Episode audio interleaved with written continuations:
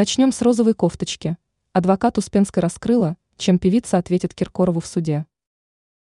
Между королевой русского шансона Любовью Успенской и певцом Филиппом Киркоровым вспыхнул скандал, дошедший до судебного разбирательства.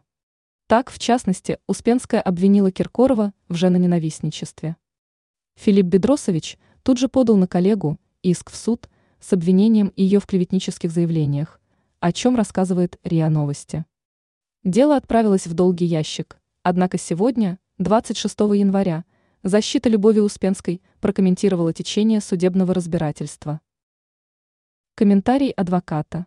Общественный защитник Елена Сенина заявила о том, что ей придется представить в суде доказательства, свидетельствующие о том, что у Успенской были основания называть Киркорова женоненавистником.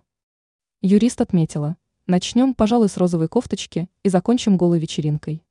По заверениям адвоката, все вышеуказанные прецеденты свидетельствуют о личности Филиппа Бедросовича. Сенина также добавила, что Успенская уверена в своей правоте и готова к судебному разбирательству. Ранее рассказывалось о том, что Владимир Соловьев набросился на Ксению Собчак с критикой.